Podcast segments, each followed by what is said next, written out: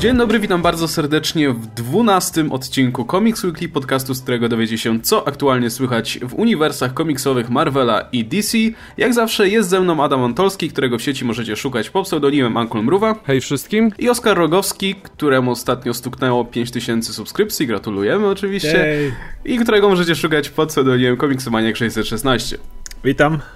No i zaczniemy sobie krótko od y, trailera Daredevila, bo to jest rzecz, która tutaj nas e, szczególnie zainteresowała w ostatnich pięciu minutach, więc, bo jesteśmy w zasadzie świeżo po obejrzeniu tego trailera, więc pom pomówimy sobie o nim króciutko, a potem przejdzie, przejdziemy do naszego tematu numeru, który w sumie też jest, tematu odcinka, który w sumie też jest y, niejako newsem, więc, więc tutaj się ładnie wpisze, mamy trochę newsowy odcinek. No dobra, jeśli chodzi o tego Daredevila, mieliśmy ten pierwszy trailer, o którym wspominaliśmy w którymś z poprzednich odcinków, był, który był skupiony na pani E, I jak się dowiedzieliśmy, raczej nie, może, nie, nie, ma co się spodziewać osobnego serialu pani Szerze.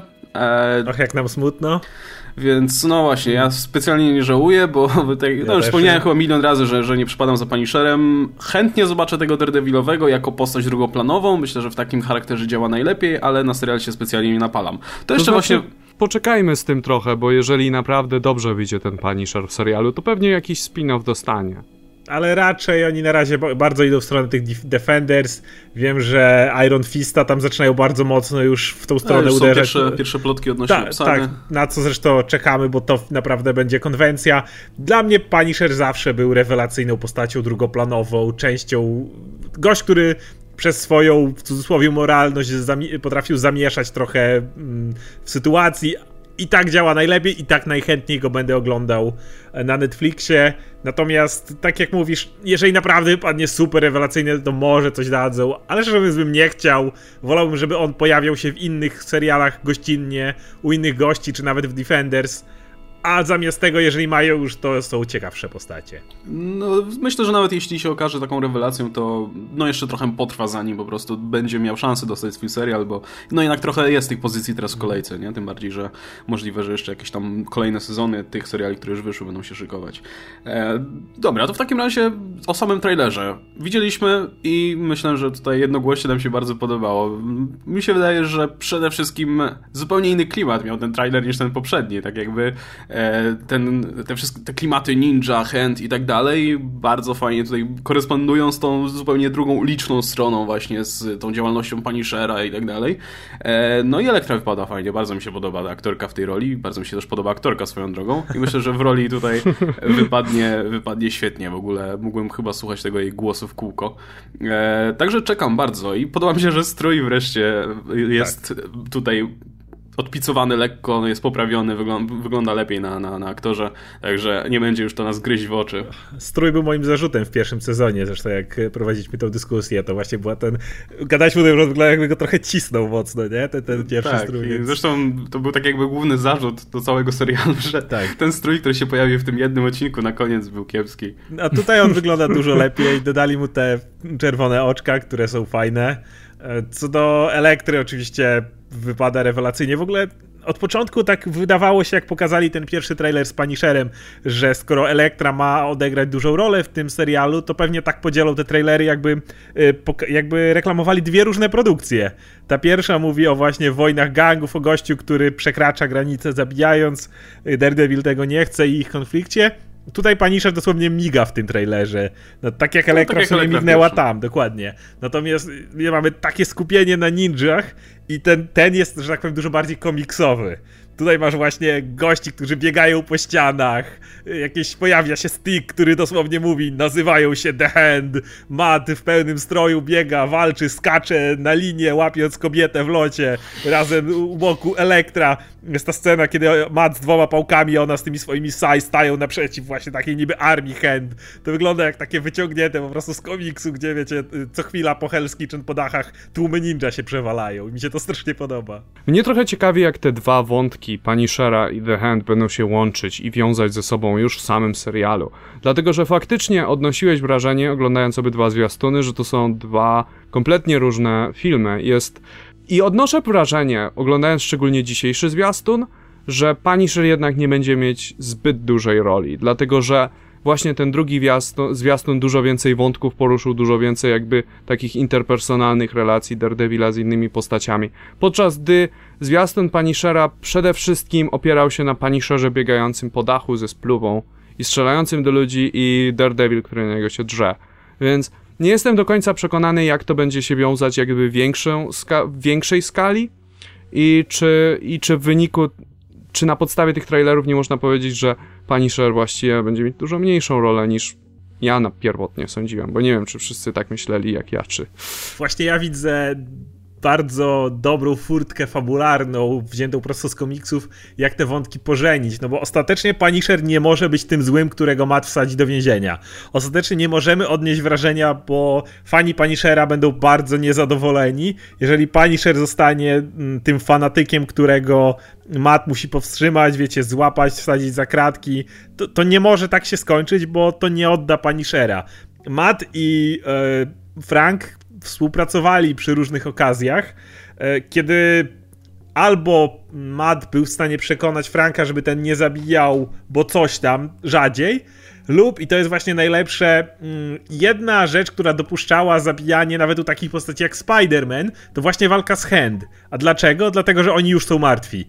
Cała masa tych ninży to są skrzeszeńcy, których jak rozwalisz, rozsypują się na pył.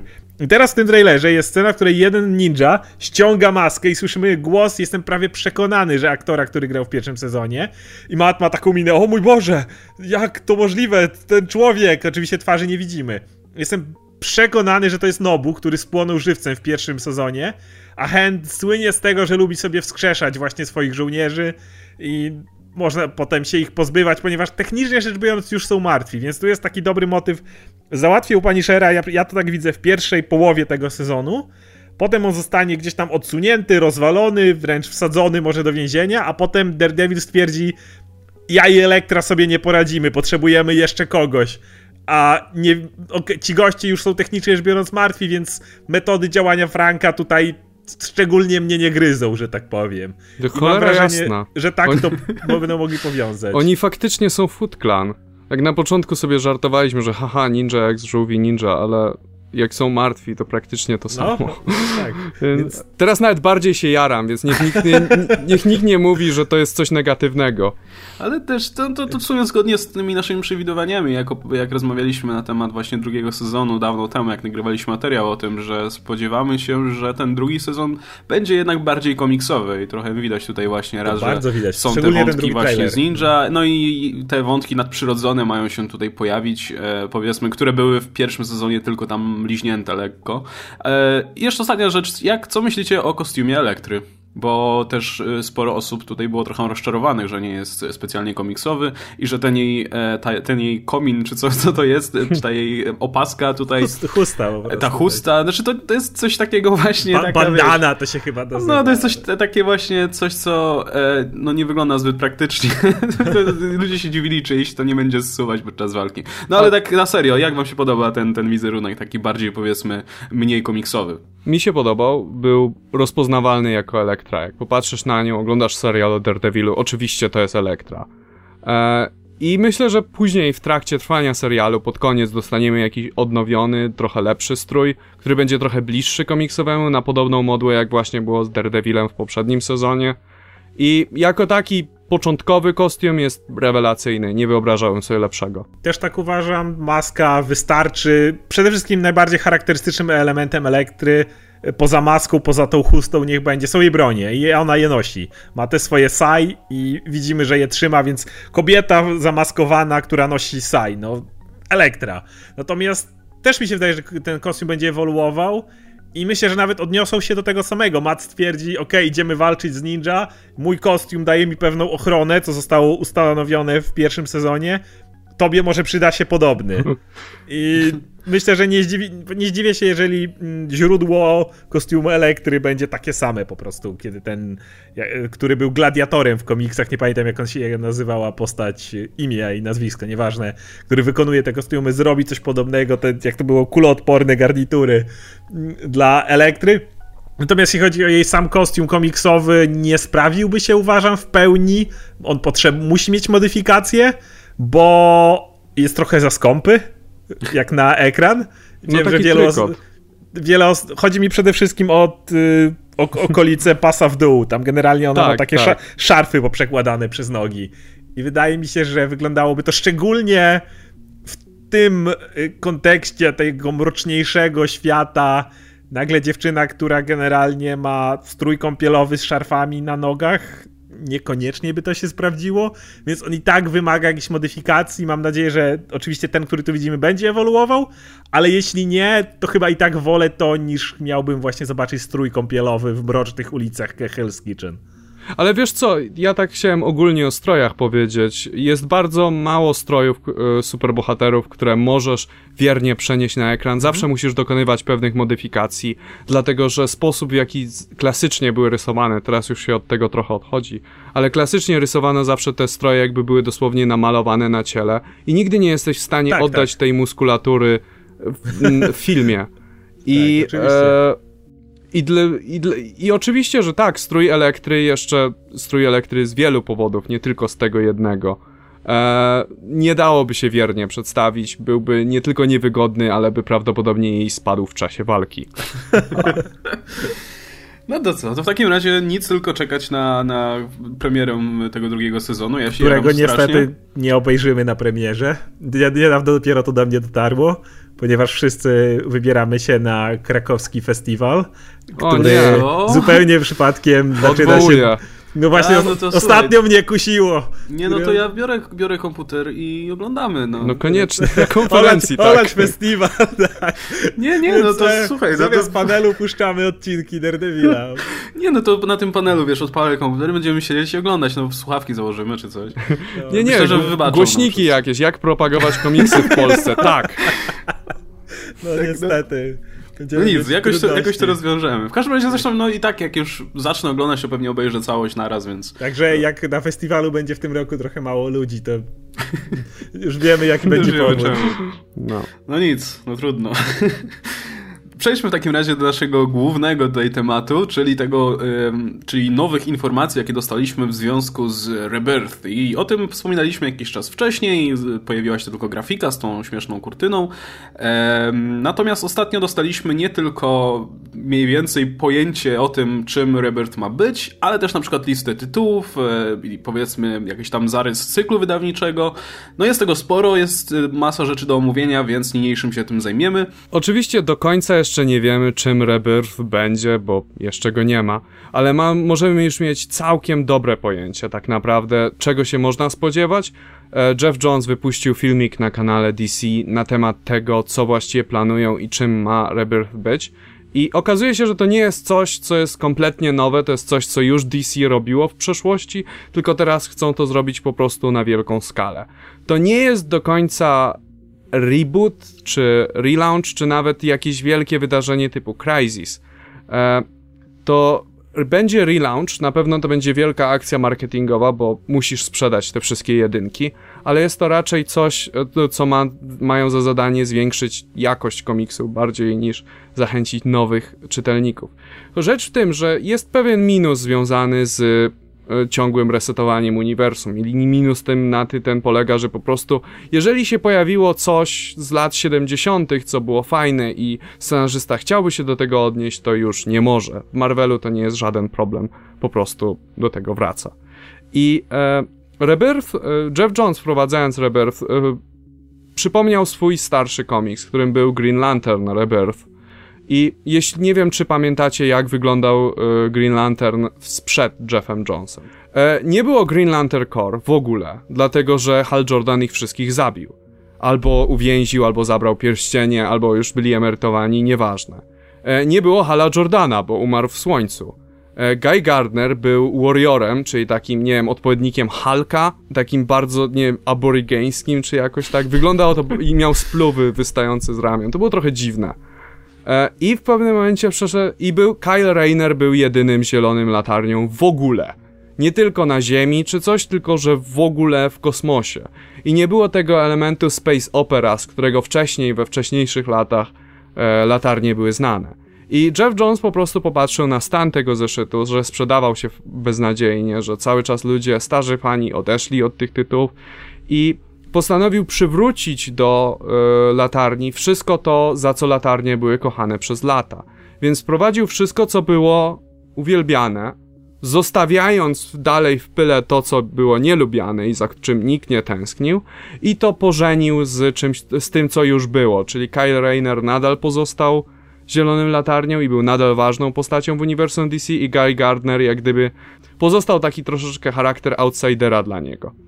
Jeff Jones po prostu w tej chwili yy, planuje jeszcze zdaje się, że, wcześniej, że później zrobił coś podobnego z Flashem. Później zrobiono także coś podobnego z Flashem. Z Flashem wyszło to trochę gorzej, e, dlatego że z Flashem postanowili skierować to, on zresztą to mówi w tym filmiku, postanowili skierować to bardziej do wewnątrz, i, gdzie wiesz, bardziej mhm. Rebirth był o samym Barrym, o postaci Barego Allena i jego dzieciństwie, o jego uzupełnianiu jego backstory. I moim zdaniem to wyszło dużo gorzej.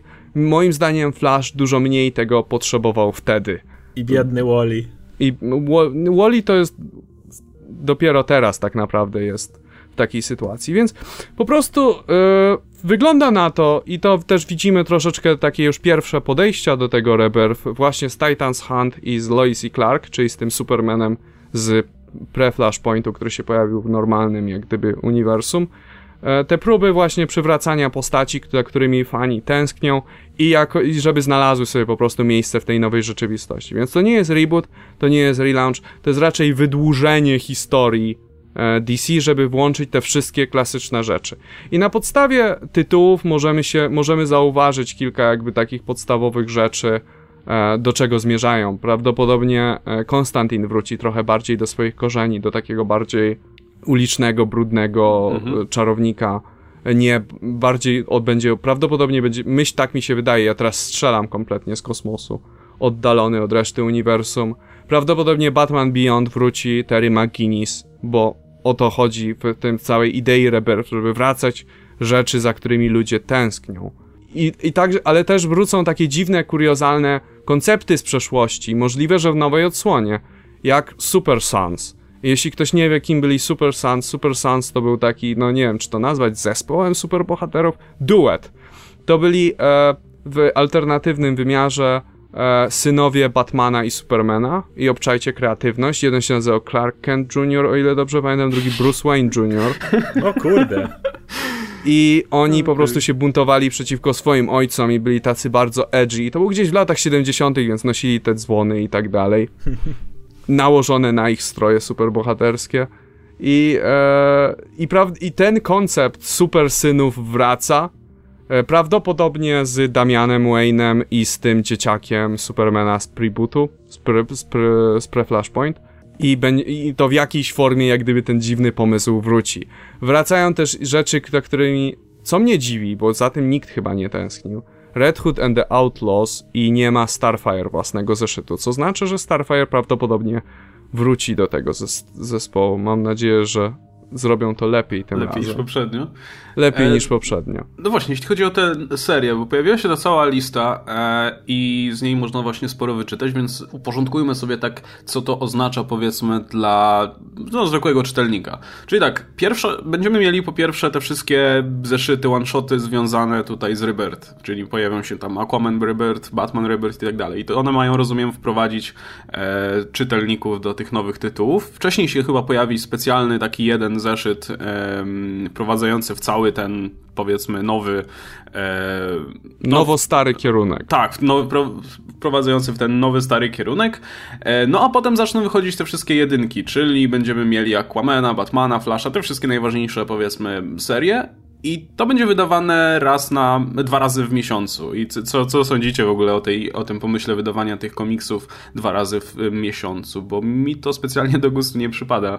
E, I tak mam masę komiksów do czytania w ciągu miesiąca, z tymi, które, z którymi chcę być na bieżąco. I teraz dokładanie jeszcze dwóch kolejnych to będzie dla mnie strasznie ciężkie i też kosztowne. Aczkolwiek warto też zaznaczyć, że te komiksy będą ciut tańsze. One zdaje się, że będą kosztować 2,99, tak? Tak. E, więc, więc no, portfel może aż tak nie ucierpi, ale i tak e, jakoś nie jestem zwolennikiem tutaj tych e, bi-weekly tytułów, bi-monthly. Jeśli patrzę na to, jak wychodziły jakiekolwiek komiksy do tej pory, czy Marvela, czy DC, to nie licząc tygodników, gdzie faktycznie cisnęli na to, żeby to było tygodnikiem, już kiedy zaczęto, zaczęto mówić, o to wychodzi co dwa tygodnie, to co miesiąc, prędzej czy później te wszystkie terminy się gdzieś rozjeżdżały, gdzieś komiks zgubił tydzień, gdzieś potem nadrabiał inny tydzień, gdzieś gubił dwa tygodnie, więc aż tak bym chyba do tego się nie przykładał. Natomiast jeśli chodzi o samą ilość, to jeśli faktycznie mm, mógłbym wejść w odryby w DC w jakiś sposób, no to to byłoby dużo, bo nawet w Marvelu jestem też w plecy z wieloma rzeczami, więc faktycznie no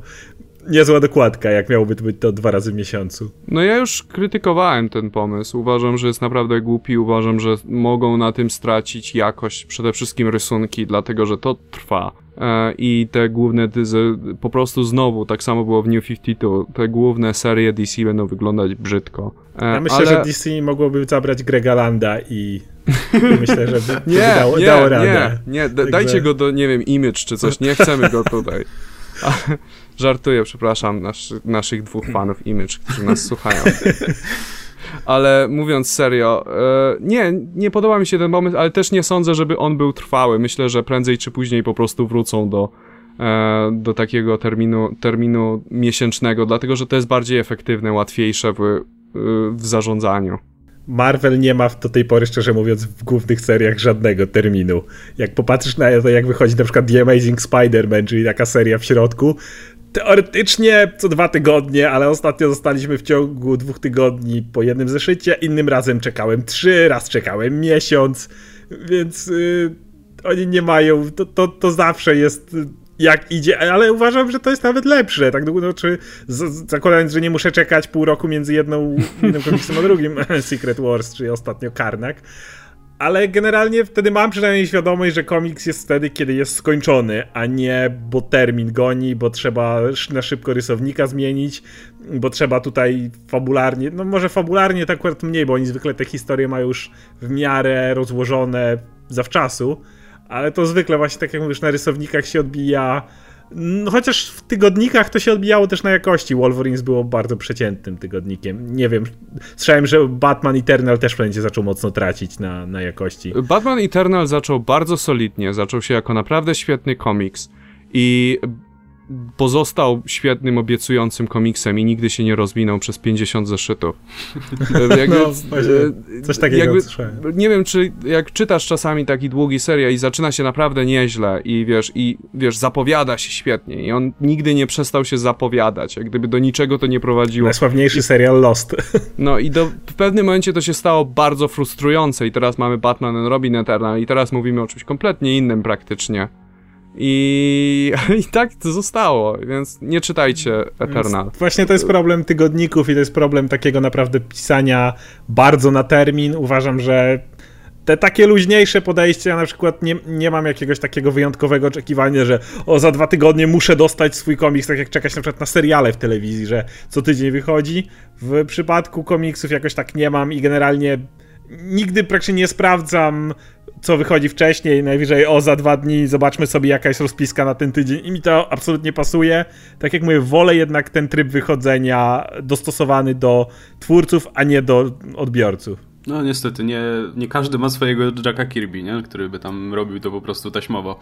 E, I jeszcze inne, dwa inne tytuły, które będą wychodzić dwa razy w miesiącu, to Action Comics i Detective Comics, które z kolei wrócą przy okazji do swojej starej numeracji, tej oryginalnej, tak. więc dostaniemy 957 e, zeszyt Action Comics i 934 zeszyt Detective Comics.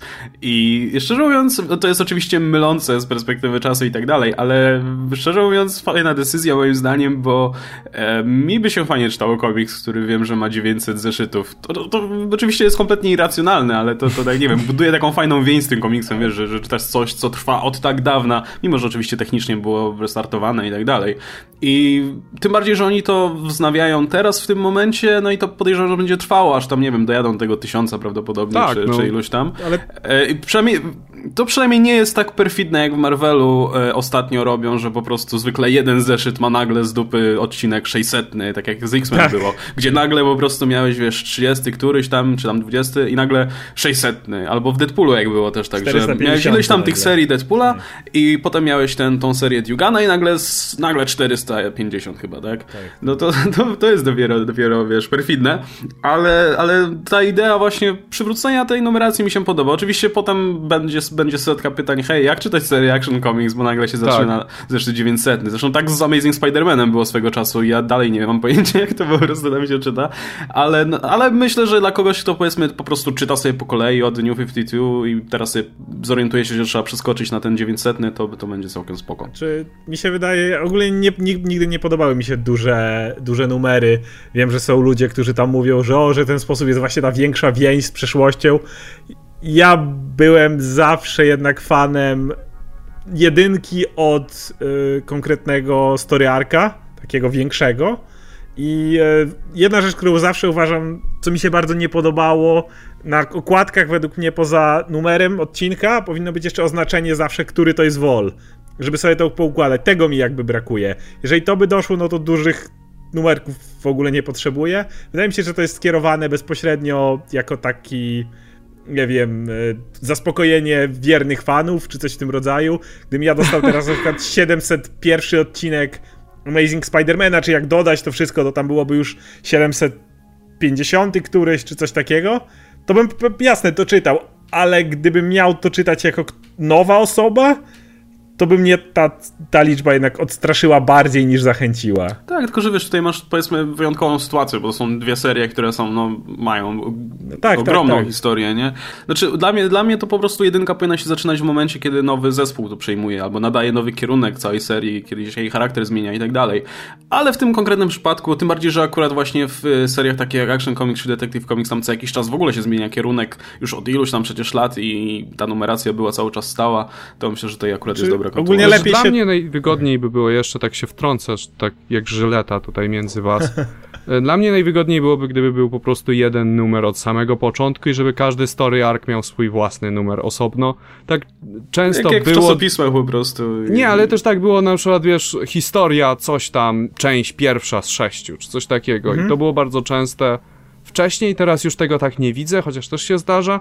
I to jest moim zdaniem bardzo wygodne, bo po prostu, okej, okay, to jest część pierwsza, z iluś tam tutaj mam zacząć czytać. Tyle. Chciałem tylko powiedzieć, że mm, to jest coś podobnego do tego, co mówiłem z wolami, bo dużo łatwiej nawet się poleca ludzi, tak jak e, Ikalwo wspomniał, będą pytania, od którego numeru zacząć i generalnie to też tak się dziwnie tłumaczy, jak mówisz do kogoś, słuchaj, e, ten komiks zacznij od 36, ten to gdzieś tam od 125 mniej więcej możesz zacząć czytać, a ten tutaj. Kiedy dużo łatwiej powiedzieć, ok, zacznij po prostu Wol 7, czy zacznij, tak jak możesz powiedzieć, tytuł wręcz story arku, nie? Zacznij od, nie wiem, jak Marvelu, Secret Invasions, pierwsza lepsza y, ten. I ktoś wie, że ok, tu, tutaj zacząć, tutaj jest numer pierwszy Secret Invasion, czy numer pierwszy Wol 4, czy coś takiego. Wydaje mi się, że jest to dużo zgrabniejsze niż mówienie, dobra, 932 numer go, tutaj się zaczyna historia. Wydaje mi się, to tak lepiej brzmi i mniej odstrasza, przynajmniej z mojego punktu widzenia. E, no i jeśli, mamy, jeśli już mówimy o tych tytułach, to mamy jeszcze też całą masę tych tytułów, które będą wychodzić po prostu w cyklu miesięcznym. No i tak przeglądałem sobie tą listę i jest całkiem sporo mm, interesujących pozycji. Też można parę informacji z tej listy wyczytać, choćby to, że Nightwing wraca. Ehm, co będzie Jeff Jones pisał? Nie wiem. Nie, nie wiadomo. nie jest, nie jest, jest zdradzony. Wiadomo, Jeff Jones, tylko... który ma być tym głównym architektem tak. tego uniwersum, więc on prawdopodobnie, no zrezygn- wiem, że zrezygnuje z y, Justice League, ale czym się zajmie, nie wiadomo. Masz jakieś przewidywania? Y, ja mam nadzieję, że się zajmie Green Lanterns i Hal Jordan and the Green Lantern Core Rebirth. To jest strasznie głupi tytuł, ale rozumiem czemu go wprowadzili. E, to znaczy nie, no do Rebirth to jest tylko ten one shot. Normalnie będzie, tak, wiesz, Hal Jordan, Hal Jordan and Green, Green Lantern Core. Core. E, myślę, że to się, ten tytuł się akurat podzieli na ziem, bardziej ziemskie przygody latarni i na kosmiczne. No tak, I... bo jeszcze będzie Green Lanterns po prostu. Green Lanterns i to będzie bardziej skoncentrowane na ziemskich latarniach i ja będę to prze... ja tak teraz kompletnie będę strzelać, e, że w tych Green Lanterns będzie Jade, czyli klasyczna taka zielona latarnia dawien dawna, córka jeszcze Alana Scotta, tego pierwotnego. E, Power Ring, czyli ta, która przejęła e, pierścień mhm. pa Power Ringa z Ziemi 3, czyli odpowiednika Zielonej Latarni, e, Kyle Rayner i Guy Gardner. I wyjaśnię za chwilę dlaczego. Natomiast kosmiczny gwiazdami jak gdyby będzie Hal Jordan, John Stewart i cała reszta tych, tych kosmicznych latarni. E, dlatego myślę, że e, dlatego to, to jest moje przewidywanie. Ja, to jest takie trochę moja projekcja. Ja bym to zrobił, gdybym ja był tutaj szefem DC. Ale to dla mnie ma sens, dlatego że tak jak już od dłuższego czasu krążą plotki, że w filmie Green Lantern Core będzie e, Hal Jordan i John Stewart, więc byłoby logiczne w komiksie zrobić z nimi taki wieczny team-up no i jak mówiłem, jest dużo fanów Zielonych Latarni, którzy chcieliby bardziej takie przygody ziemskie, gdzie walczą z jak tymi takimi bardziej przyziemnymi złoczyńcami, gdzie wiesz, podróżują po świecie i tak rozwiązują problemy, podczas gdy e, podczas gdy jest też druga grupa, która woli bardziej taką space opera, gdzie są wielkie frakcje, cały czas wojny, miłość, zdrada i tak dalej. I cały czas. I dlatego w ten sposób mi się wydaje. Jade reprezentowałaby tą część starego DC. Eee, Jade, która, to Legacy, które mają przywrócić. To tak? Legacy, które mają przywrócić. Power Ring by reprezentowała tą nowość.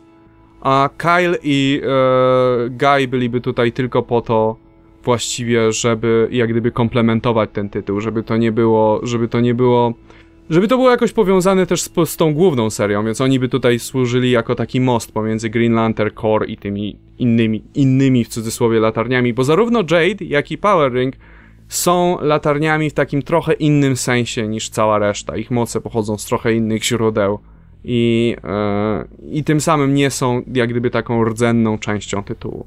No właśnie, ja chciałem cię zapytać, bo wspomniałeś o tym ustawieniu niejako w okolicach filmu mm, z Halem Jordanem i Johnem Stewartem. W ogóle jak wydaje ci się Rebirth będzie... No bo wiadomo, że okolice Rebirth są podobne do filmu Batman v Superman, czyli początku tego mm, kinowego uniwersum DC. Czy też widzisz to tak, jak mniej więcej zrobiono z Marvel Now, które w bardzo dużej części było jakby ustawieniem trochę linii pod widza filmowego. W sensie, tak jak wiemy, Marvel to był relaunch, to nie, to nie, był, to nie był restart, ale Guardians of the Galaxy, Avengers, mm -hmm. sporo rzeczy ustawili w ten sposób i właśnie to, co mówisz o, e, o Halu i Johnny Stewarcie, czy myślisz, że to też zakradnie się, że tak powiem, do innych y, tytułów w ten sposób? Tym bardziej, że na przykład Green Arrow nagle, wiesz, awansował do tej pierwszej ligi i też będzie wydawany w cyklu właśnie dwumiesięcznym. Znaczy, to znaczy dwa razy w miesiącu. Tak, tylko że widzisz, jak był, jak Jeff Jones mówił tam w swoim Rebirth o tym, że chce przywrócić stare rzeczy. I tutaj ponownie cały czas strzelam znikąd, przypominam wszystkim, żeby nie było, że to potwierdzone info e, to leciały w tle takie różne obrazki różnych rzeczy, kiedy mówiło o przywracaniu, wiesz, historii i tak dalej.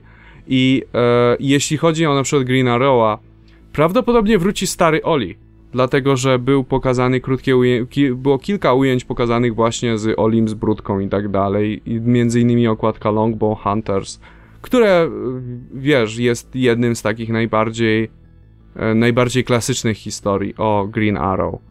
Tylko chciałem powiedzieć, że to jest jednak mm, serial CW i oni możliwe, że CW to tam można po macoszemu tak, tak, olać Bardziej chodzi mi o odniesienie do filmów Warnera, bo to jest jednak już bardzo duża widownia i bardzo dużo potencjalnych klientów, bo Marvel na pewno zyskał naprawdę niemałą bazę czytelników e, po filmach, więc y, tutaj jakby wygląda na to, że no, w tych gości można celować bardziej komiksami kiedy, zosta- kiedy, zadał, kiedy Łukasz zadał mi to pytanie kilka tygodni temu, nie pamiętam kiedy, ja wtedy zdecydowanie odmówiłem, powiedziałem nie, raczej nie, ale tak myślę, że mogą być e, w składach samych, jak gdyby ustawienie bohaterów, takie roszady drobne, natomiast nie sądzę, żeby było Dokładnie to zrobiono z Avengers w sumie. No, nie sądzę, żeby były ponad to jakieś większe, e, jakieś większe e, zmiany. Nie sądzę, żeby Superman zyskał dokładnie ten sam strój, co był w filmach, czy żeby... Szczególnie, że weźcie pod uwagę, że uniwersum DCU czerpie naprawdę dużymi to jest też tak naprawdę sięganie do historii DC, to jest też ustawianie pod filmy na w pewnym sensie. Dlatego, że uniwersum filmowe DC czerpie całymi garściami ze starej ciągłości fabularnej i nic z nowej. No tak, nie wyobrażam sobie, żeby Lois i Clark byli osobno teraz po...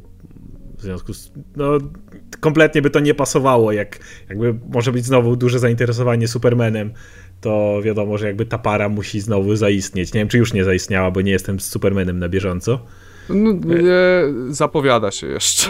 To generalnie jest jasne, że do tego zmierza. Musi się stać, bo film tak. też będzie jakoś w, to, w, to, w tą stronę celował. A co do składów, no to w sumie dokładnie tak zrobiono z Avengers. Kiedy wyszedł film Avengers, nagle drużyna Avengers została zredukowana do, mm, jak oni to wspomnieli, grupy bazowej, która była identyczna z filmem i właściwie na początku nowej serii natychmiast zaczęto już na nią nabudowywać kolejnych członków, którzy z filmem nie mają nic wspólnego. To było takie trochę, jakby wiesz, gościu z filmu mógł sięgnąć, o, Avengers znani i teraz dokładamy na szybciutko znowu członków, których nie znasz z filmu, ale masz wrażenie, że czytasz coś, co jest jakby po filmie, wiesz, tak no, no, masz no. wrażenie tej kontynuacji. Więc y, tutaj w sumie mogliby zrobić podobnie, tym bardziej, że z tego co słyszałem, już na końcu Batman v Superman będzie pokazany jako taki szkielet Justice League. Podtytuł filmu no. jest Dawn of Justice. Jak słyszeliśmy, film ma trwać 2,5 godziny, więc mają naprawdę czas, żeby sporo ustawić. I nie zdziwiłbym się, gdyby zarówno Flash, Aquaman i tak dalej pojawili się na końcu w jakiejś ostatniej scenie. Mamy Justice League, już działamy, a potem inne filmy, które będą, wiesz, pokazywały może ich genezę i tak, nieważne, ale wydaje mi się, że mogą na przykład spróbować zrobić tak z Justice League. Zacznijmy od tego w pierwszym komiksie, pokażmy, że w Justice League jest tylko, nie wiem, sześć osób, a już w następnym zaczynamy szybko, wiesz, iść swoją stronę ja osobiście tylko powiem, że mnie to by skłoniło do czytania DC. Znaczy mi się wydaje, że to wpłynie przede wszystkim na ważność, istotność niektórych właśnie tytułów w całym line-upie, bo na przykład dostaliśmy już informację, że e, Suicide Squad, czyli seria, która od startu New 52 się nie nadaje do czytania zupełnie. Ponoć ostatnie zeszyty nie są takie złe, ale jak ja próbowałem czytać pierwszy, pierwszą inkarnację, a potem drugą, to, to było poniżej poziomu żenady. No i teraz e, wygląda na to, że będą próbować dalej zrobić z tego serię, która będzie popularna, bo zaangażowano Jima Lee do, do ilustrowania, przynajmniej pierwszych zeszytów, bo, bo tam Jim Lee powiedzmy nie jest specjalnie płodnym artystą ostatnimi czasy, ale samo to, że zaangażowano powiedzmy duże nazwisko do zilustrowania Suicide Squad, czyli w zasadzie serii, która nigdy wielkiej roli nie odgrywała, to myślę, że świadczy o tym, że, że będą ten tytuł wypychać, bo, bo się spodziewają, że film prawdopodobnie ściągnie sporo czytelników do komiksu. Głupie byłoby z ich strony, gdyby nie spróbowali, szczerze mówiąc. To tak i, jest. No zresztą też, wiesz, dalej będą forsować Cyborga, wyjdzie jedynka z Cyborgiem, mimo że jak gadałem z Adamem, to mówił, że tytuł się i przy okazji się nie sprzedaje zupełnie. E, mhm. No i co, no tak jak e, większość oczywiście tych postaci ważniejszych dalej będzie tutaj w, na pierwszym planie, jak Aquaman, jak Wonder Woman i tak dalej. E, natomiast żałuję trochę, nie, nie widzę Shazama nigdzie. No, oczywiście też New 52 nie bardzo miał swoją serię, ale, ale myślałem, że z racji tego, że się będzie jakiś film szykował, to, to Natomiast się... To może Tym bardziej, że jeśli mają wrócić właśnie, jeszcze, jeszcze moment, jeśli mają wrócić do Legacy, to miałem taką nadzieję, że wróci, wiesz, kampowy Shazam, czy, czy raczej Captain Marvel w zasadzie, pomijając no, no, tam no. sprawy legalne oczywiście, że wróci, wiesz, taki, taki, no wiesz, ten klasyczny Captain Marvel, ale nie widzę go. Może jeszcze będzie szansa, bo do filmu jeszcze jednak trochę zostało i myślę, że też sporo tytułów dojdzie, no ale trochę jestem rozczarowany. Dla naszych słuchaczy, którzy się nie orientują o co chodzi z Kapitan Marvel Shazam, bo ja wciąż o to dostaję pytania na Asku. E, postać, którą dzisiaj znamy jako Shazam, pierwotnie była znana jako Captain Marvel. To był pierwszy Captain Marvel, zanim jeszcze powstało wydawnictwo Marvel i po prostu po jakimś czasie to było przez inne wydawnictwo robione, nie przez DC, nie przez Marvel. Fawcett e, Comics i to był konkurent Supermana po prostu. Tak, I jeszcze DC próbowało ich posądzać, że im Supermana kopiują. I się im udało to. Posądzili mhm. ich i w końcu Fawcett upadło i przez jakieś 10 lat nie było żadnego tytułu z y, kapitanem, z żadną postacią o nazwie Captain Marvel. W końcu DC wykupiło te prawa, nie, nie z powrotem, ale po prostu wykupiło prawa do tej postaci i w tym momencie Marvel jak gdyby wypuścił swojego kapitana Marvela, którym był kosmita, który się nazywał Marvel. I to nie jest tak, że DC nie ma prawa nazwać tej postaci Captain Marvel. Jak najbardziej może. Nie może tego tylko zrobić na okładce, ani sprzedając zabawki czy coś, dlatego że to jest trademark Captain Marvel. Nie mają trademarka, natomiast jak najbardziej mają prawa do nazwy. W rezultacie wszystkie tytuły z e, tym klasycznym DC kapitanem Marvelem nazywał się The Power of Shazam, czy coś w tym stylu, a w środku normalnie mówili do niego Captain Marvel. Więc takie... Że dzisiaj to już po prostu by było mylące, nie? No bo, no... Tylko teraz też to jest mylące, dlatego że mamy e, superbohatera o imieniu Shazam, który staje się Shazamem, potem jak powie imię Shazam, które jest imieniem czarnoksiężnika, który mu dał moce i to, wiesz, jeżeli za dużo rzeczy ma tą jedną nazwę, to w końcu nie masz pojęcia do czego się zwracasz. Dlatego no, ja bym prawda, wolał jednak, żeby to był Captain Marvel, szczególnie... No tak, tylko że wiesz, nie zrobią ci teraz filmu Captain Marvel, kiedy Marvel robi film Właśnie Captain nigdy Marvel. by w życiu nie zrobili takiego filmu, nie mieliby prawa mieć tytułu filmu No nie, Captain nas Marvel. musieli, musieliby go nazwać The Power, The Power of, of Shazam, Shazam. czy coś w tym stylu. Natomiast e, ta, to imię jak gdyby wiąże się też z tym, tą kampowością tej postaci klasyczną i dlatego trochę, wiesz, łamie mi serce po prostu, kiedy nie można użyć tego.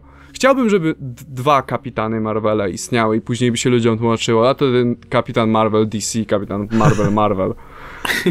No.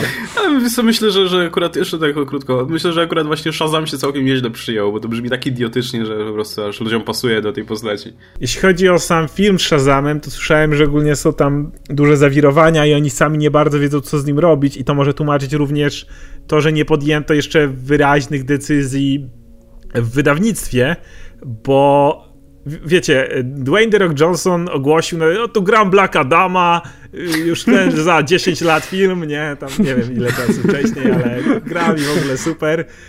I potem o tym filmie ucichło, na, a największy jakby taki znak zapytania pojawił się, kiedy DC zrobiło to zestawienie swoich filmów, gdzie ogłosili nawet Green Lantern Corps, gdzie nawet nie mają aktorów obsadzonych, nic, ale wiecie, to ma być 2000, nie wiem, 19 czy któryś ten Green Lantern Corps, ale już powiedzieli, tak, będzie, pokażemy wszystkie zielone latarnie, akcja będzie działa się głównie w kosmosie, nawet zrobili taką sugestię, że będzie Buddy Cop, pokazali obok siebie Johna Stewarta i Hala Jordana, kompletnie nie było mowy o Shazamie, ani słowa w tym całym zapowiedzi, a już jakby ramy czasowe mieściły się na tą datę, którą milion lat temu podał Dwayne Rock Johnson.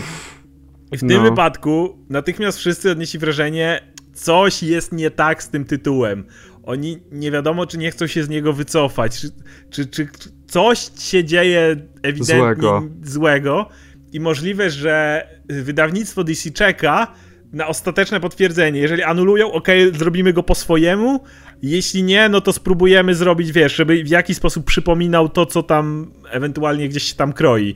Takie, takie ja odnoszę wrażenie z tego, bo tak jak mówisz, nie ma ani słowa o nim w Rebirth, nie było ani słowa o nim w zestawieniu tym właśnie filmów, a no kurde, to nie jest jakoś strasznie jakaś tam postać piątoligowa, to jest gość, o którym w miarę się słyszy, jeżeli się chociaż trochę w komiksach siedzi, więc no to, to, jest, to jest po prostu zbyt dziwne. I też mi się wydaje, że to jest związane bezpośrednio z filmem, czy też niejasnym losem filmu, dlatego że w Rebirth możesz znaleźć takie tytuły jak Blue Beetle, który nawet się nie, nigdy nie zapowiadał w żadnym razie, że będzie mieć jakiś film, z tego co wiem. Więc e, nie miałoby sensu innego niż po prostu brak, brak pewności co do filmu. No właśnie, jestem Blue Beetle. E, wiadomo już, czy to będzie Ted Kord, czy ten młody? I kiedy, właśnie jak mówi, odnoszę, odnoszę się kurde do filmika i obrazków przelatujących przez ekran, ale na tych obrazkach był Ted Cord i wszyscy tak, o, czy Ted Cord wraca? I to by miało sens, prawda? Bo wracamy do jak gdyby źródeł wydawnictwa. Prawdopodobnie wróci JSA, Justice Society of America, z, z tymi staruszkami i tak dalej, więc całkiem możliwe, że i Ted Cord wróci, co by było dziwne. Ale to, to z kolei zadaje mi pytanie, co w takim razie z y, Boosterem Goldem, bo... Jego nie ma nigdzie. Jego nigdzie nie ma, ale będzie Legends of Tomorrow prawdopodobnie jakiś komiks. Jeszcze tutaj chyba nie ma, nie wiem, nie wiem czy jest w tym spisie. To znaczy, no nie, nie, nie ma. Y, nie ma, ale też, wiesz, wydaje mi się, że to jest tak jakby pierwsza fala. Też, te, tak, też, tak, prawdopodobnie. Myślę, wiesz, masa ludzi strasznie narzeka, że wielu tytułów nie ma, takich, których się spodziewali, że będą właśnie. Nie ma Starfire, nie ma Midnightera już, e, nie ma właśnie Shazama, nie ma no w zasadzie no, sporej części tych, tych tytułów, mhm. które jakąś tam się popularnością cieszyły. Może niewielką, ale na pewno jakieś tam grono fanów miały, ale myślę, że po prostu będą badać rynek i wypuszczą za jakiś czas jakąś tam nową falę. Zresztą tak jak z Marvel było na przykład. Ale jeśli chcemy powiedzieć o Boosterze Goldzie, bo z mhm. Boosterem Go Booster Gold był jak gdyby anomalią w New 52, bo było ich dwóch i to od, prawie od samego początku. I e, to już w tej serii, wiesz, Justice League International, tej pierwszej serii z New 52, było powiedziane, że istnieje jakiś inny Booster Gold i to był ten Booster Gold z, z prebootu. Dodatkowo zbroja Boostera Golda, to jest też ciekawostka. Zbroja Boostera Golda sprzed rebootu e, była tak skonstruowana, że go chroniła przed resetami uniwersum. to, to, jest, to jest jedna z jego mocy, tak dosłownie, więc było powiedziane w New 52 przy okazji Futures End, że Booster Gold przez ten cały czas by miał niesta był niestabilny, jak gdyby, bo nie pasował do żadnego uniwersum, jest się tak miotał pomiędzy jednym uniwersum i drugim i tak od jednego, i tak cały czas migał wszędzie. E, I w końcu pojawił się pod koniec e, Convergence i został postacią, która się nazywa Wave Rider. I Wave Rider to jest, nie wiem, trochę jak e, Silver Surfer, tylko tęczowy. I on, on, ma, on się pojawia zazwyczaj tam raz na dwa kryzysy, czy coś w tym stylu. On, ma, on jest po prostu takim deus ex machina. I on się po, i on właśnie pod koniec, więc ten klasyczny booster przejął kompletnie inną rolę, ale to właśnie ten klasyczny booster miałby relację z Tedem Cordem, a nie ten nowy. I pytanie teraz brzmi, co z tym zrobią? Pewnie znajdą jakiś bullshit, żeby przestał być Wave Riderem, jeśli będą chcieli przywrócić starego, na co liczę. E, ale, ale to taka ciekawostka a propos takich dziwnych, zamieszanych zakamarków uniwersum DC. Mnie ogólnie w ogóle dziwi wybór, jeżeli zdecydują się na Teda Corda, bo ostatnio też bardzo dużo mówi się o przywracaniu znanych animacji DC. Jeżeli się nie mylę, Justice League już jest potwierdzone, że będzie animacja taka pełna, coś ala jakby oto Justice League, to było Unlimited chyba, tak się nazywała ta najpopularniejsza animacja. I znowu głośno zaczęło się robić w okolicach Young Justice, gdzie ten, on się nazywał Jaime Reyes, tak? Tak był naprawdę po popularną postacią. I to jest była generalnie moja w ogóle pierwsza styczność z Blue Beetlem. Odcinka Smallville nie liczę. E, w każdym razie jeżeli faktycznie te animacje wracają, mówię, jestem prawie pewien, że Justice League jest już oficjalnie potwierdzone. No więc mówię, byłoby trochę dla mnie dziwne wybieranie teraz postaci. Może obaj się po prostu sposób. pojawią. Chyba, że obaj. No, Marvel nie ma żadnego problemu z y, podwójnymi postaciami. no nie. A mi też mignęło właśnie, że obo, obaj byli na, na, na jakiejś grafice promującej, ale może coś mi się po prostu pomyliło. W każdym razie też nie mam nic przeciwko tego starego Blue Beat, znaczy tego, e, tego rejestru nikt nie czytał, więc to był taki problem, że on zniknął w którymś momencie, ale sam koncept był fajny. I wiesz, zresztą w ogóle też myślę, że przydałoby się w DC więcej takich młodocianych bohaterów, bo to jest coś, co w Marvelu się fajnie przyjęło. Chętnie bym zobaczył coś takiego w DC. Polecałeś kiedyś tego nowego Doktora Fate'a, ale to było słabe. Okay. W zasadzie to było bardzo... To nie było po prostu nic e, ciekawego w tej postaci samej, jakby bez kostiumu i tak dalej, więc, więc to mnie nie wciągnęło, ale tak poza tym, no to jest, jest e, Gotham Academy, które mnie nie wciągnęło, jest Batgirl, która jest taką właśnie nastolatką w sumie w tym no, obecnym wydaniu. No ale właśnie poza tym czegoś mi brakuje, także chętnie bym poczytał właśnie serię o młodocianych bohaterach. Zresztą będą dwie serie z Titansami, nie? Będzie Teen Titans i będzie Titans, no, no, no, więc może, jest... może tutaj e, uda się kogoś wcisnąć z tych, z tych młodych bohaterów. Ale solowe serie też są fajne. W ogóle ten Jaime trochę mi kojarzy się zresztą z gościem o identycznym nazwisku z Marvela, czyli Robim Reyesem, czyli Ghost Riderem tamtejszym. Też obaj mają, są, obaj są chyba z Meksy Meksyku, nie jestem pewien, ale... No, latynoskie pochodzenie. Latynoskie pochodzenie, tak, na pewno. I to mają, jeżeli się nie mylę, też podobne osiedle, że tak powiem. Podob z ulicy się podobnej wywodzą, jakby to powiedzieć. Jeden tylko został opętany, a drugi miał, ma zbroję z kosmosu. W każdym razie fajnie się czyta takie historie właśnie o, o takich bohaterach, jeżeli ktoś ma, ma pomysł, jak, jak to pisać i No właśnie chodzi o to, że jest, jest, myślę, jest grunt na to teraz, tym bardziej właśnie, że masa takich serii się przyjęła. E, chciałem powiedzieć, że e, zarówno Ted Kord, jak i Heimi, bo teraz się dowiedziałem, że tak się to czyta, e, mają masę fanów, naprawdę. Obie postacie są uwielbiane i e, obie postacie są uwielbiane najczęściej przez, mają tą samą grupę fanów. Taka jest prawda, że Rejsa nikt nie czytał na początku, dlatego że ludzie byli wkurzeni o to, co się stało z Tedem Cordem. I to było związane z tym, że Ted Cord po prostu został zamordowany i ludzie nie czuli, nie odnosili wrażenia, że wiesz, to było dobre dla tej postaci, że po prostu zbyt szybko się go pozbyto, że wiesz, zbyt pogardliwie i po prostu zniknął. Nie było takiego przejścia pomiędzy jednym i drugim. I on z czasem stał się bardzo popularny. Więc myślę, że byłoby miejsce w uniwersum DC na dwie postacie. Nie jestem wielkim fanem, żeby istniały dwie postacie o tym samej ksywce i o tej o, samej jak stroju. możesz. możesz, to jest tak dobry pomysł. Eee, wiesz, w, w, w Marvelu to się robi trochę mylące, jak gdyby... Kiedy... Nie, nie. No wiesz, Pamiętam, że używa prób- się imion i nazwisk i jakoś dajemy radę.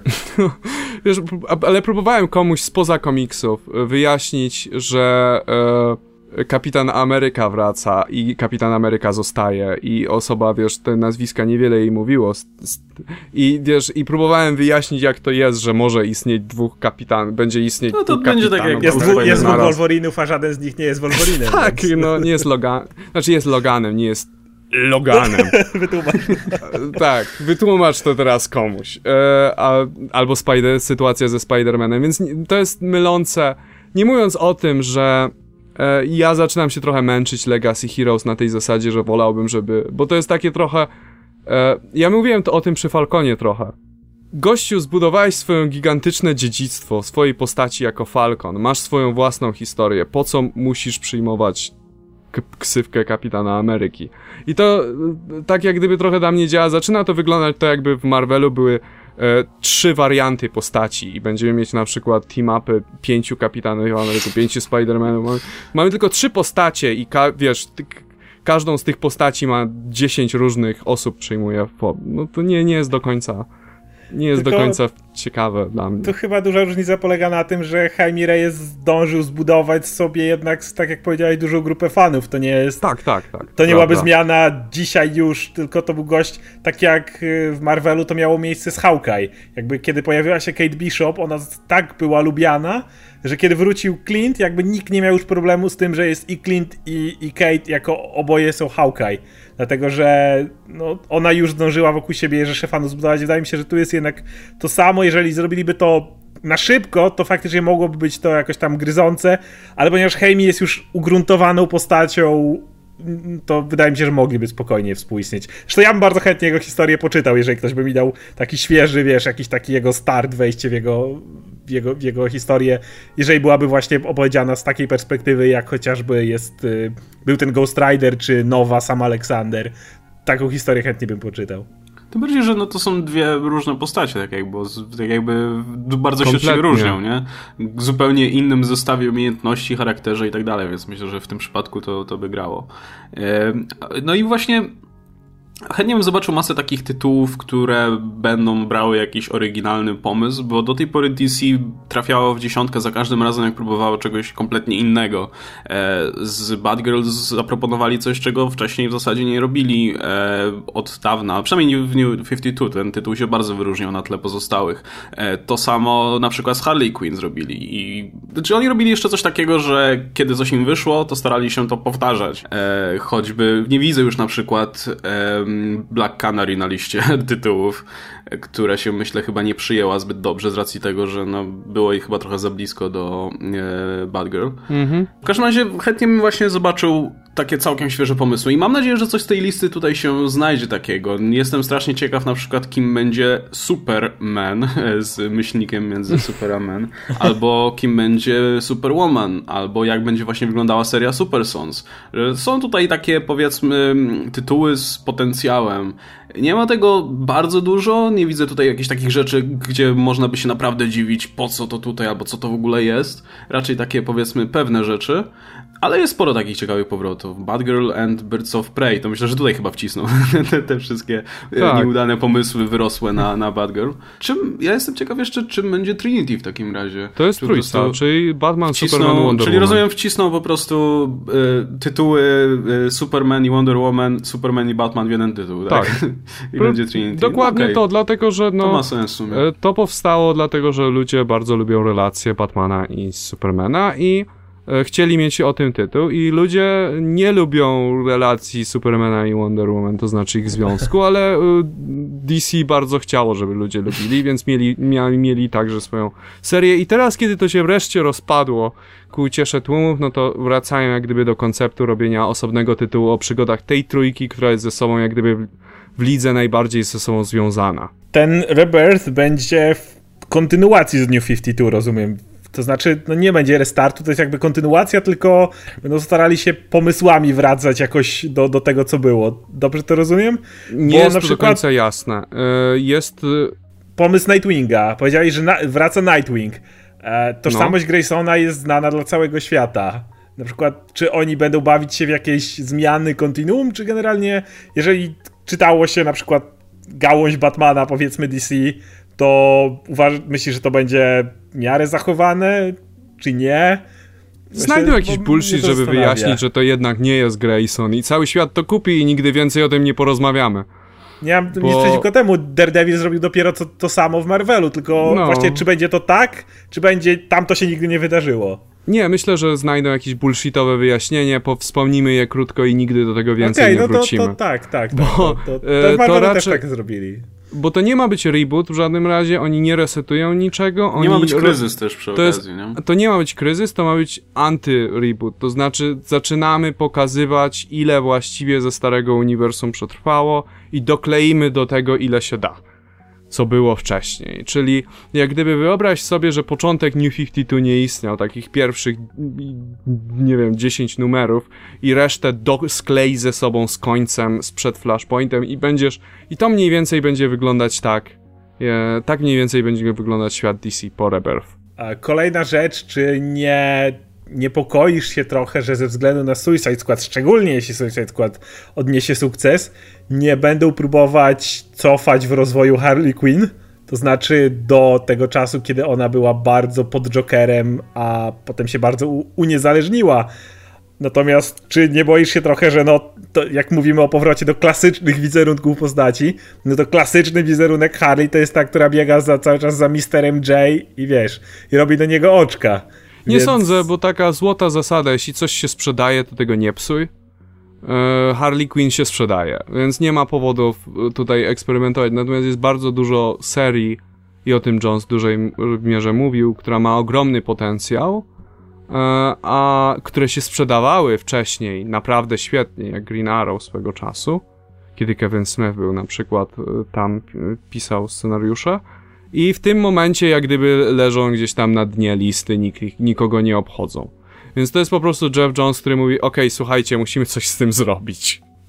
I e, ja jestem do tego bardzo pozytywnie nastawiony po tym filmiku, dlatego że bardziej niż po wszystkich tych konferencjach czy zapowiedziach, czy o tym, co tam Dandy D opieprzył, że to będzie najbardziej kontrowersyjna rzecz, jaką zrobił w karierze. -hmm. Tyś, tyś, tyś coś zrobił kontrowersyjnego w życiu. E, właśnie, że planują po prostu zastanowić się, co jest esencją postaci, co jest najważniejsze tej postaci, co ludzie najbardziej w niej kochają. I jak na razie Harley Quinn się po pierwsze sprzedaje świetnie, po pierwsze wszyscy, wiesz, w pewnym momencie zaczęli naprawdę lubić ten tytuł, więc nie sądzę, żeby było... I myślę, że e, film raczej będzie w tym wypadku celować w komiks, sądząc z tego, że E, nie, nie wierzę w to, żeby Harley Quinn pojawiła się w solowym filmie z Batmanem. Myślę, że to będzie postać, która będzie tylko w Suicide Squad mhm. i tam w Jokerze tak będzie tylko wygląda. w kontekście fla flashbacków. I już Suicide Squad jest postacią. Zresztą nawet popatrz, jak jest zaprojektowana. Już bardziej przypomina tą wersję z New 52 niż te wcześniejsze, czy nawet ten, wiesz, z Batman Animated Series. Więc nie sądzę, żeby, nie sądzę, żeby, nie sądzę, żeby psuli coś, co działa myślę, że sięgną raczej po wszystko to, co w tej chwili w DC nie działa i niestety to większość tytułów. No i właśnie tutaj ostatnie pytania, które dwie, dwie postacie, które e, jak mogliby odkręcać, czyli oczywiście Lobo i Wally West. To jest o tyle ciekawe, że Wally, no skoro już jeden Wally istnieje, no to zaczęliby mu się jakieś kręcenie czasu by zaczęło się.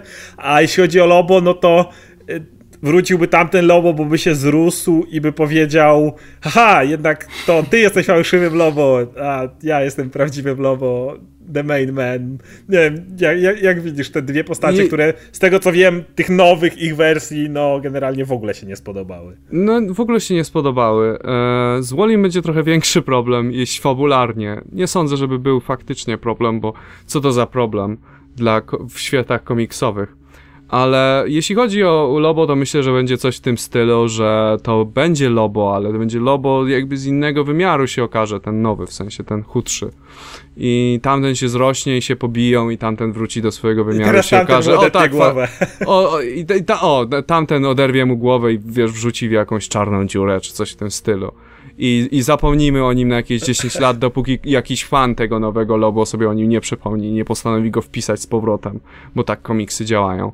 E, natomiast jeśli chodzi o Wally'ego, tu jest trochę problem, bo to jest postać, która się nikomu nie spodobała i to jest taka jedna z prób DC, które miało, żeby zrobić różnorodność w komiksach i kiedy znowu klasyczny Wally ma chyba największą rzeszę Tak, fanów, jeśli jest- chodzi w ogóle o Flasha. tak, jest... Ale też zmniejszono różnorodność kolorów włosów i wiesz, ludzi czytelnicy na pewno by, Tak, nie byli ale z tego co to w ogóle jest najbardziej ukochany na, przeze mnie też Tak. tyle, ile czytałem Flasha, to był jedyny fajny Flash tak naprawdę. Tak, więc- to ja też jedyny Flash, który naprawdę lubiłem, to jest ten klasyczny Wally, ale domyślam się, że DC niech będzie chciało sobie narobić nagłówków, szczególnie w takiej bardziej, nie wiem, lewicowej prasie typu e, Wally West znowu biały, e, czy coś w tym stylu. Na pewno też nie chcieliby negatywnej prasy, że wiesz, wśród jakiejś skrajnie prawicowej prasy, która mówi o DC pokonuje poprawność polityczną, czy coś w tym stylu, bo to nie o to w tym chodzi. Chodzi o to, że zrobili chujową postać i trzeba to jakoś odkręcić.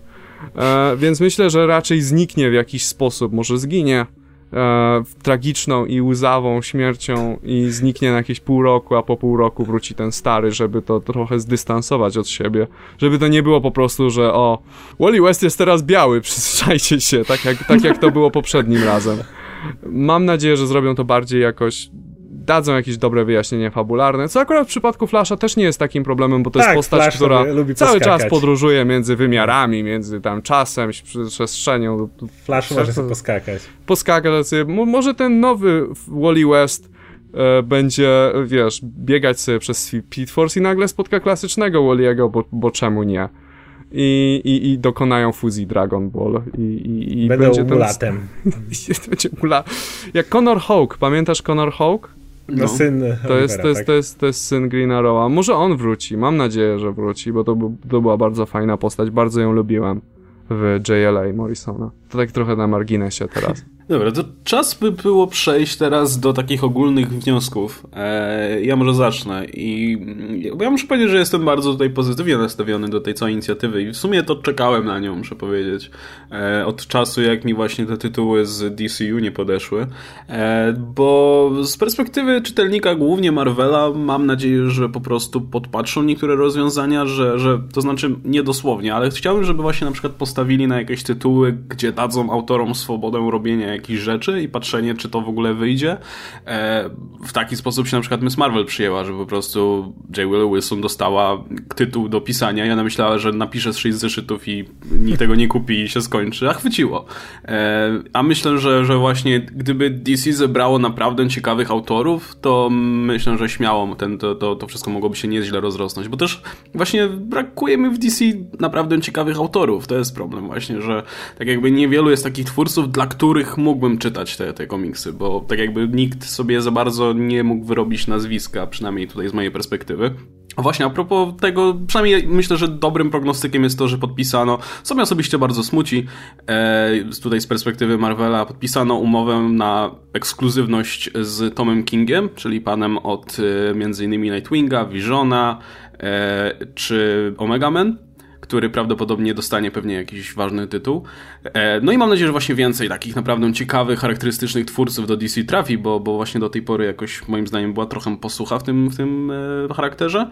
No i liczę właśnie na jakieś naprawdę ciekawe serie. Coś, co nie będzie typowym superhero, coś, co nie będzie po prostu takim, wiesz, kolejną inkarnacją Justice League ani nic w tym stylu. E, Że będą próbować nowych pomysłów, które będą powiedzmy niesione sprzedażą tych oczywiście popularniejszych tytułów. No i, no i przede wszystkim strasznie mnie cieszy to, że ma wrócić, że, że kładą taki duży nacisk na Legacy, znaczy nie na Legacy Heroes, tylko właśnie na Legacy, na, na ten całe swoje dziedzictwo. Dziedzictwo, no. Tak, na te całe, e, powiedzmy, całą tą spuściznę, która w tych komiksach powstawała przez tam tyle lat.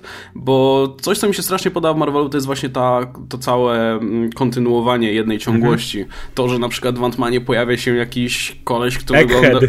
No pojawia się jakiś Egghead, pojawia się ten e, Machine Smith na przykład, albo Grizzly. wiesz, tego typu postacie, które, Tak. albo w Deadpoolach się nagle ostatnio pojawił matka, slapstick i tego typu postacie. Całe, cała ta A ekipa potem jego, wiesz, tak, w ogóle wiesz, pojawia się masa takich postaci wziętych w ogóle z jakichś tam tytułów sprzed iluś tam lat i mnie to strasznie bawi, nie? Bo, bo raz, że mam radochę po prostu patrzenia, co to są za postaci, skąd one się wzięły, a niektóre na przykład Madcap mają naprawdę ciekawe historie.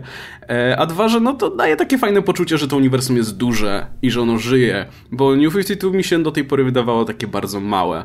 E, I co mhm. chwilę się pojawiały informacje, że o, jakaś postać wraca, nie? I to tak jakby masz poczucie, że ona wraca, musieli ją dopisać, bo nie istniała w tym świecie w ogóle. Więc e, mam nadzieję, że to właśnie rozwinie cały ten świat, że dostaniemy ciekawe ciekawe tytuły, że wyczyszczą też te problemy z continuity, że po prostu, nie wiem, oddzielą to jakąś krechą i tyle. Nie, nie mówmy o tym więcej, teraz jest, teraz jest już w miarę czysto. No i że, że po, położą większy nacisk jednak na naprawdę jakość w doborze twórców, powiedzmy, do tytułów.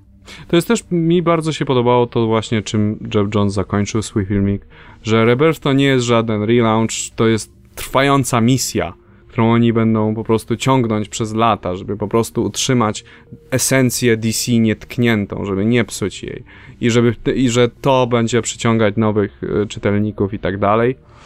E, I ja liczę na po prostu na rzeczy, za którymi tęskniłem w New 52, dlatego że New 52 było tak jak powiedziałeś, takie troszeczkę, troszeczkę hermetyczne, troszeczkę małe, troszeczkę takie sztuczne i e, liczę właśnie, że wrócą, wróci masa postaci, za którymi tęskniłem. Część już wróciła w tym momencie, do, tak jak na przykład od, e, zdaje się już, już chyba roku, mam, możemy się cieszyć spoiler w komiksach, e, e, w komiksach z Eternal.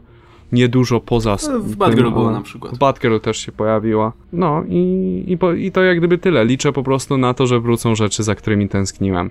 Mnie bardzo cieszy też taka inicjatywa, o ile zrobię ją naprawdę dobrze. Y, tutaj patrzę cały czas w stronę Marvel Now, bo myślę, że tam to wyszło naprawdę nieźle, jeżeli pójdą w tą stronę.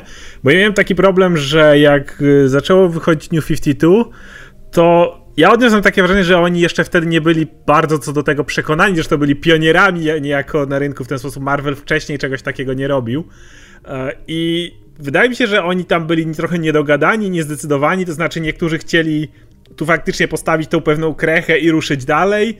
Część jakby jeszcze pisała w tym starym stylu, tak jak były nawet te dosłownie takie niejasności, kiedy mm, nie, przypomnijcie mi jak się nazywał gość, który pisał Lobo i nawet nie wiedział, że mu Lobo usunęli. Leifeld. Tak, no właśnie, Leifeld. E, więc y, durne pytanie. Więc chodzi mi o to, że z Neofifty miałem ten taki problem, że nie byłem pewien, czy oni naprawdę chcą mi od tej pory za, z, mówić konkretne historie, te story arki ruszać już teraz, czy jakby je, jeszcze, jeszcze chcą coś, coś wcześniej podpiąć.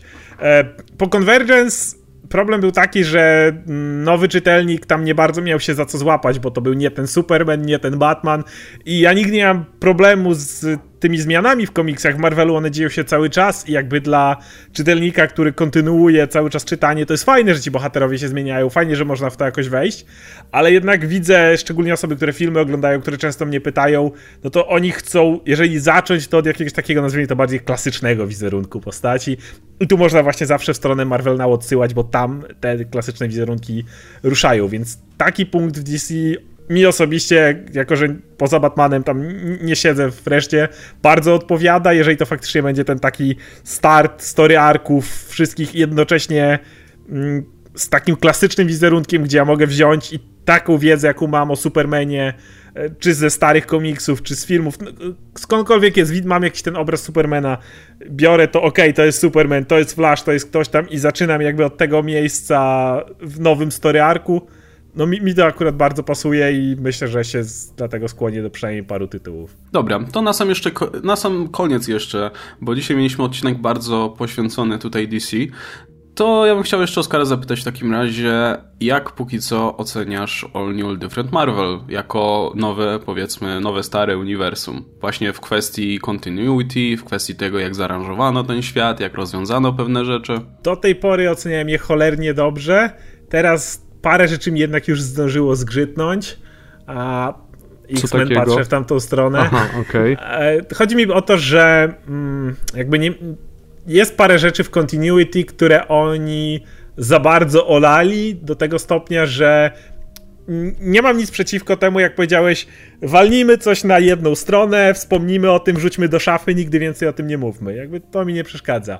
Natomiast kiedy czasami po prostu o tym nie wspominają i nagle tam bohater jest w zupełnie innym miejscu niż był, no to trochę mi się to kłóci z tym, co ideą Marvela, że jednak idziemy cały czas w spójnym kontinuum, nie? Więc najlepszy ostatnio Wasp, która na końcu Marvel Now została uprowadzona przez swego odwróconego męża. W ogóle cholera wie, Wasp teraz sobie normalnie gada ze wszystkimi, jest wszędzie. Wiesz, gdyby chociaż o tym wspomniała, albo ej, czy ty nie byłaś porwana? Nie, przeszło mi. Dosłownie, wiesz, mała chmurka, cokolwiek. Zdarza się tak w komiksach, to by mi... I niestety to się powtarza w wielu miejscach. W X-Men jest tego pełno na przykład. E, co jako czytelnika stałego trochę, trochę kuje po oczach ale poza tym to chyba jest pierwszy moment, kiedy Marvel tak naprawdę wykonał duży krok naprzód. E, cały czas powtarzamy motyw Spidermana, który zrobił krok naprzód i Milesa, więc nie chcę już tego odkurzać, bo, bo mówiliśmy o tym, ale jest chociażby nowe Avengers, czujesz, że to jest jakby jakieś takie nowe pokolenie Avengers, chociaż jest tam dalej Iron Man, który jakby dalej to prowadzi, ale czujesz, że coś jest pod spodem innego, Uncanny Avengers, Steve'a Rogersa, jakby masz wrażenie, że faktycznie to jest jakaś taka kolejna era się właśnie zaczęła, coś, coś kolejnego poszło do przodu i mi się to osobiście bardzo podoba.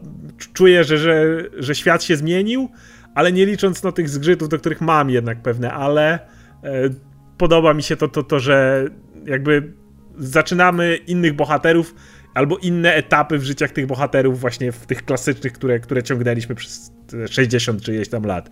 Więc mm, generalnie póki co uważam, że bardzo fajny i oryginalny pomysł, bo, bo nie widziałem jeszcze nigdy, żeby, żeby do, do tego stopnia jakby postawiono wyraźny krok naprzód. No, nie licząc X-Men oczywiście. E, tam wrócili do rozwiązania z, po prostu z... z X-Men, biedny X-Men. No, także będziemy tutaj oczywiście obserwować dalej, jak się będzie to e, sprawa tutaj z tym pseudo-relaunchem DC rozwijać.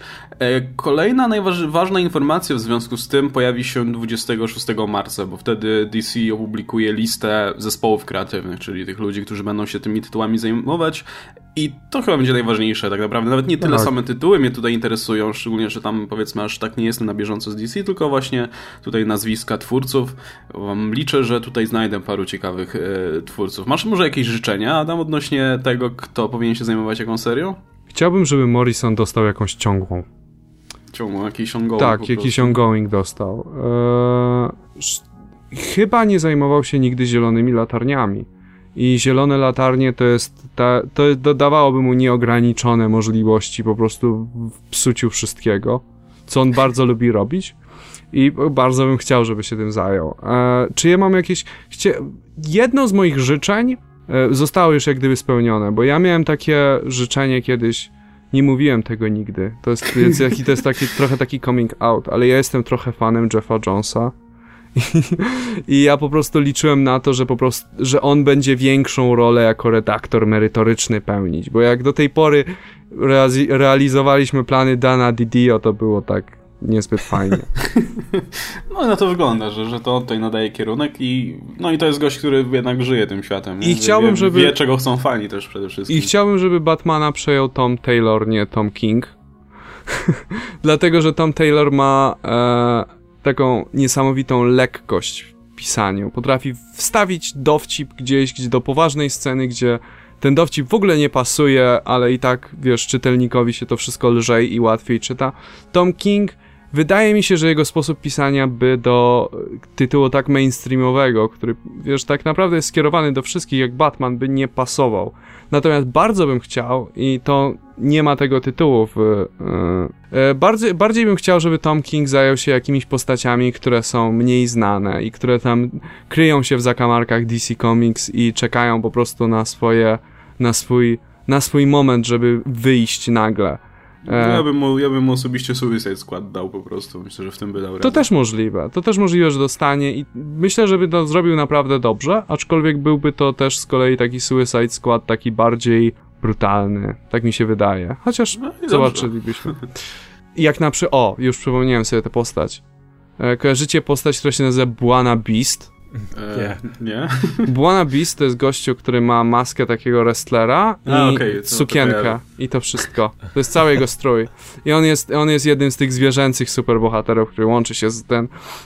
On też miał, on też miał swój mały epizod politycznej poprawości, jak został zastąpiony przez Freedom Beast, który był dokładnie tym samym, tylko że był czarny. I tego typu postaci mi brakowało, kiedy jeszcze wrócę się na chwilę, tak przepraszam, bo mi przyszło coś do głowy.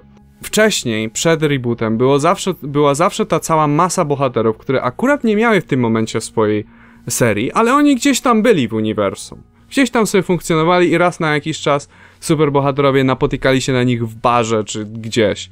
I teraz tego nie było. I od jakiegoś czasu zaczęli się pojawiać postacie, które nie powinny się pojawiać. Zaczęły się e, Palmiotiego i Connor się zaczęli pojawiać postacie z ich ranu, Power Girl, chociaż nie mają sensu w tym continuity. Ale zaczęły się pojawiać, bo czemu nie? Tak, I tak. po prostu mam nadzieję, że będzie otwarta droga, dlatego żeby wszyscy scenarzyści mogli korzystać z wszystkich No postaci, to jest właśnie chcą. bardzo, bardzo fajne w tym. W ogóle jak się czyta komiksy, właśnie to, o czym dokładnie Kabot wspomniał, kiedy, kiedy masz te właśnie postacie z dowolnych miejsc, nagle ktoś może dosłownie w barze, jak Doktor Strange spotykał magów w barze w tym i to jest fajne, bo I dosłownie masz tam, widzisz... wiesz, Monako, którego nie było w komiksach od 100 lat. Właśnie, Czy, kto, czy gdzieś tam się, nie wiem, pijany Terax przetacza u Draxa, gdzieś tam, wiesz, po, po, po kątach w barze. To jest, E, Oscar, czuję, że to jest właśnie spójne. wspominałeś mi, że pojawił się ostatnio i doczytałeś gdzieś w komiksach, że się pojawił US One, czyli ten superbohater, który woził ludzi ciężarówką. To było jeszcze przed Marvel Now. To było przed Marvel przed. Now, tak? Mhm. No, no to, Tak, to jest przed. właśnie takich, takich małych momentów, gdzie pojawia się jakaś postać, którą może kojarzy, wiesz, komiks właśnie- kupi, 10, kupi 100 tysięcy Tak. ludzi, skojarzy to może dwie osoby z, te, z, tej, z tej grupy, może skojarzą ten jeden dowcip, ale takich bardzo drobnych easter eggów mi tak To strasznie brakowało. Cała scena, chcę tylko powiedzieć, kiedy właśnie Jessica Jones i Luke Cage szukali niańki. I oni mieli całą, masz całą scenę, to są panele, na których, całą masę paneli na, na jednej stronie, cała masa twarzy bohaterów, z których ktoś, kto nie zna Marvela, prawie nikt nie skojarzy. I oni wszyscy mówią kwestie, które są znowu zrozumiałe tylko jeżeli ktoś wie, kim są te postacie. W rodzaju gościu mówi właśnie ten, o którym wspomniałeś, że no mógłbym zostać niańką, bo ten mój biznes z superbohaterem prowadzącym ciężarówki nie wypalił. Albo mówi taka dziewczyna z Howard the Duck, że no tak, ale co sądzicie o dziewczynie, która była w on and off and off again związku z gadającą kaczką? I znowu nie wiesz, kto to jest, jeżeli, jeżeli nie widziałeś. Czy Demon, który mówi, że mu bardzo smutno i pyta, czy Kapitan Ameryka o nim coś wspominał. Znowu, same postacie, których, lub Sepulcher, która krzyczy, że jej imię się inaczej wypowiada. To są postacie, których nigdy nie ma, ale masz, możesz złożyć sobie z nich taki cały, nazwijmy to prawie kolaż. I, i, i każdy, kto, kto ma jakieś właśnie wspomnienia o tym, się, się pośmieje. To jest strasznie fajne i czujesz, że właśnie ten świat jest taki rozbudowany, że w każdej chwili może ci się pojawić, jak chociażby w Ultimates, Anti-Man, bo tak. I To jeżeli tego nie było w New 52, to uważam, że to była bardzo duża strata. No właśnie, to jest rzecz, którą strasznie lubię i właśnie ja się zorientowałem się, że wszystkie, wszystkie komiksy, które są moimi ulubionymi, to są właśnie te, gdzie, gdzie ci tacy e, postacie właśnie z C-listy się pojawiają w dużym wymiarze czasu, właśnie jak Sam Wilson, czy, czy Kap, Captain America Sam Wilson, czy Ant-Man. E, także no, trzymam kciuki, że coś takiego będzie w DC, bo DC miało przecież gigantyczną ilość tych bohaterów Tak. i może, być może jest to, wiesz, możliwość powrotu kiedyś takich serii jak 52 na przykład. Czegoś, czegoś takiego Marvel chyba nigdy nie miał, a ostatnio to sobie czytałem i kurczę, robi wrażenie. Jest to, jeden, jest to mój ulubiony komiks właściwie. 52.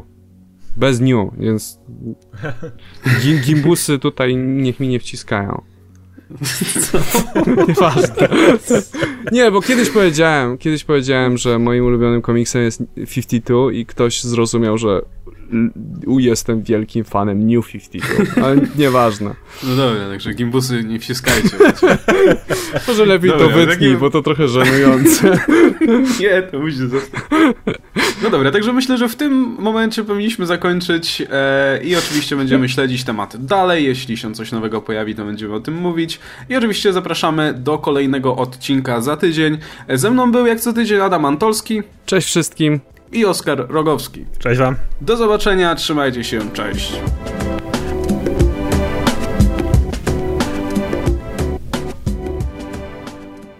O, no wyłączam to.